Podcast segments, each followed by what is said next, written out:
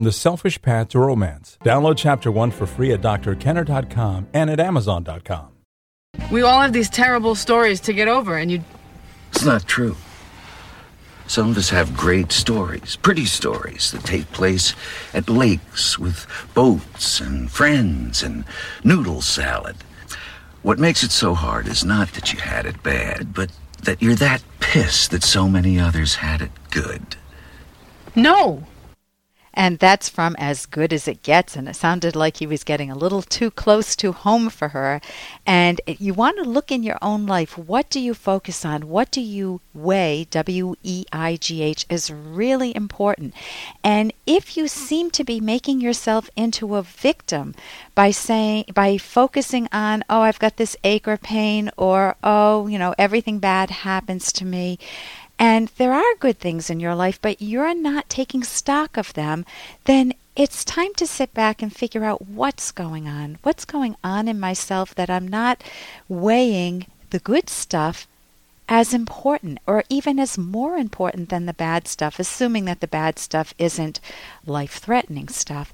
And you want to make sure you're not making yourself into a victim because, A, it's your own life. It's your only life, and you don't want to throw it away. You want to enrich it. And it's not that you can switch overnight, it's that you want to do the thinking so that you can genuinely value the positive things more and recognize them when they happen in your life, the good stuff.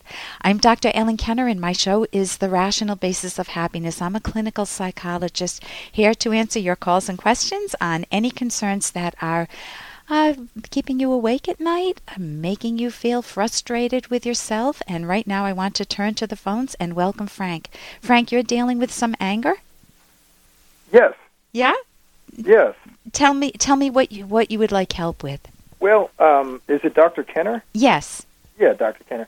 What I think the foundation of it is a general question concerning uh, what I'm recognizing in my life is that uh, um, things, for example, with my kids or with others, that um, you know, things that can make me angry.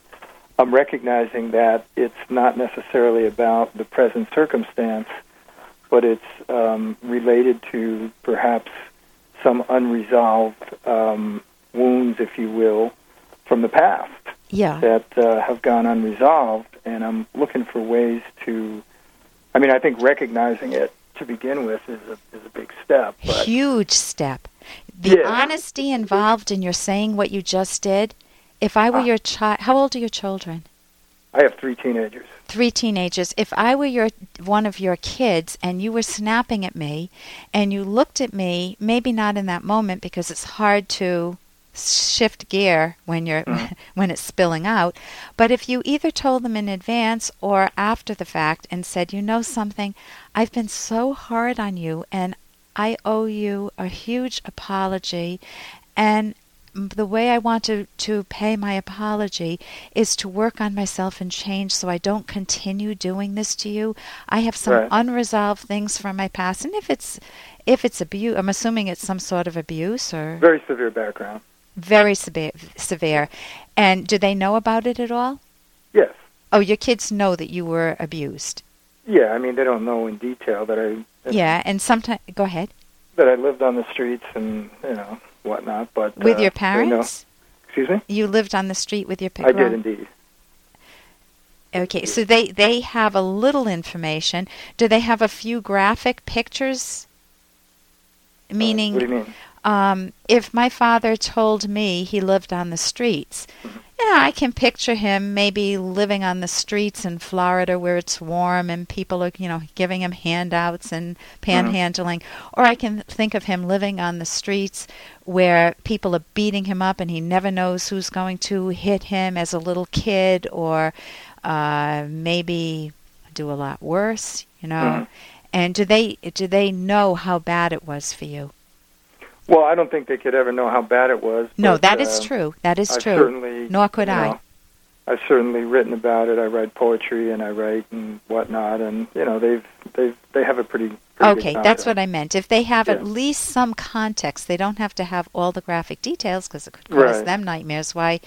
Uh, but when did, can you give me? An, but if you, t- my first point is, if you tell them in advance, hey, if I snap, I want you to know that it's not you, that 90% of this, if that's the case, 90% of this is that it triggered something in me from my past. I'm working on it.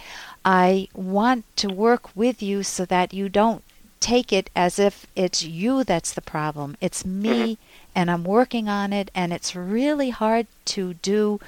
Um, but I want to work with you on this. Maybe we can have set up a signal system. So if you yeah, I think that's good advice. Um, can I ask you another question? sure. I just uh, just related, uh, and that is is that do you think that um, unresolved, you know, deep-seated anger could lead to severe, debilitating depression? And once once that that anger is resolved, um, do you think that depression could be uh, also eradicated from one's life? Well, you know, again, I would need some details, but in pattern, I would say absolutely that if you have unresolved uh, emotional issues that are just bottled up in you that you don't know how to resolve, or you don't Yes. know. Um, Forgiveness, and then how, how, how would you recommend going about? it, well, it, well, forgiveness is a little different. You mean forgiving other able- people? yes. Yeah, let me deal with the depression question first. All right. And then a, a few moments on forgiveness because I know we have a limited time here. With the depression, if you have depression is uh, anger, the um, the thought behind anger or the thoughts behind anger are in the ballpark of it's not fair, it's not just, it's your injustice detector, and sometimes our anger is off base because we expect the world to, you know, be served to us on a silver spoon and we think it's not fair but really we need to work. We need to mm-hmm. put in effort. Sometimes the anger is totally justified. You were abused and you they it, they your your parents or other people in your life really tried to damage you as a kid to damage your mind your self-confidence your Right. goal setting and you need to work through that and you don't forget When you say work through that, could you be a little bit more specific? yeah, you need to figure out who, what, when, where, why, and how. Mm-hmm. You need to figure out who did the harm to me so that you don't draw the conclusion that the whole world is like well, those you know what I think, people. Doctor? I think that when when a child is abused, I think the the tremendous recurrent pain occurs not necessarily from what happened to them, even though what happened to the child is is a tragedy, Yes. but what they believed about what happened to them. Yes, that is true too. If they conclude, if they make it an identity issue that I am a bad person, mm-hmm. there are, there are four ways it can damage them.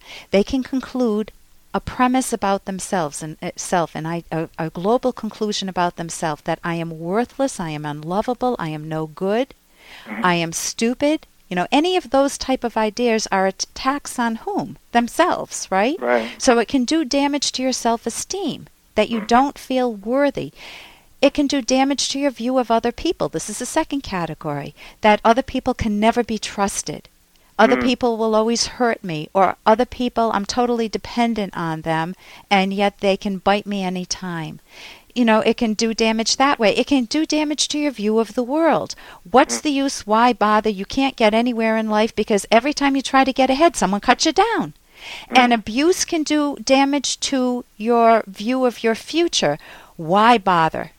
Mm. And that's where you get depressed. People who are depressed have basically said, the loss is so great and I don't know how to fix it and I give up. It's like just. and how do you overcome that, especially when it, it goes I'm going to give you. Yeah, go ahead. intimacy things? You know, Oh, yeah, it's going to hit intimacy greatly. Your honesty is going to work for you, and I know we're, we're wrapping up right now. Go to my website, drkenner.com, D R K E N N E R.com, Okay. and look for the book Mind Over Mood.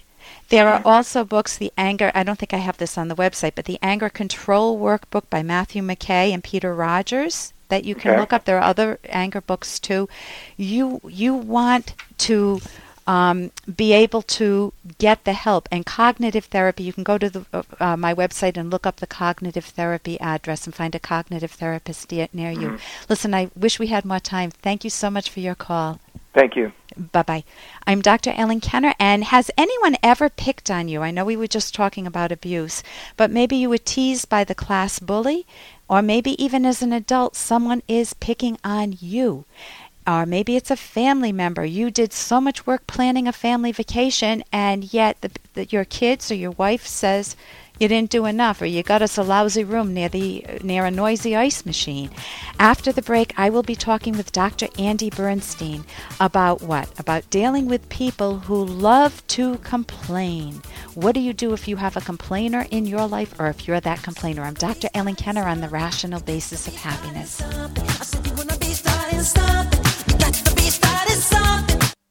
Here's an excerpt from The Selfish Path to Romance, the Serious Romance Guidebook by clinical psychologist Dr. Ellen Kenner. Another virtue that makes you lovable is honesty. Honesty is the refusal to fake reality. It is essential in a romantic relationship. Without it, you cannot have trust, which means you cannot rely on the character of your partner. How many times have you heard unhappy partners say, I can't trust her, or he broke my trust? People typically lie for temporary gain in the hope that by denying reality, they can temporarily recreate it based on their wishes. But it can't be done. And you can't escape knowing that fact, even if you can deceive your partner temporarily. You are making yourself unlovable, and privately, you will not admire yourself. You can download Chapter 1 for free by going to drkenner.com, and you can buy the book at amazon.com.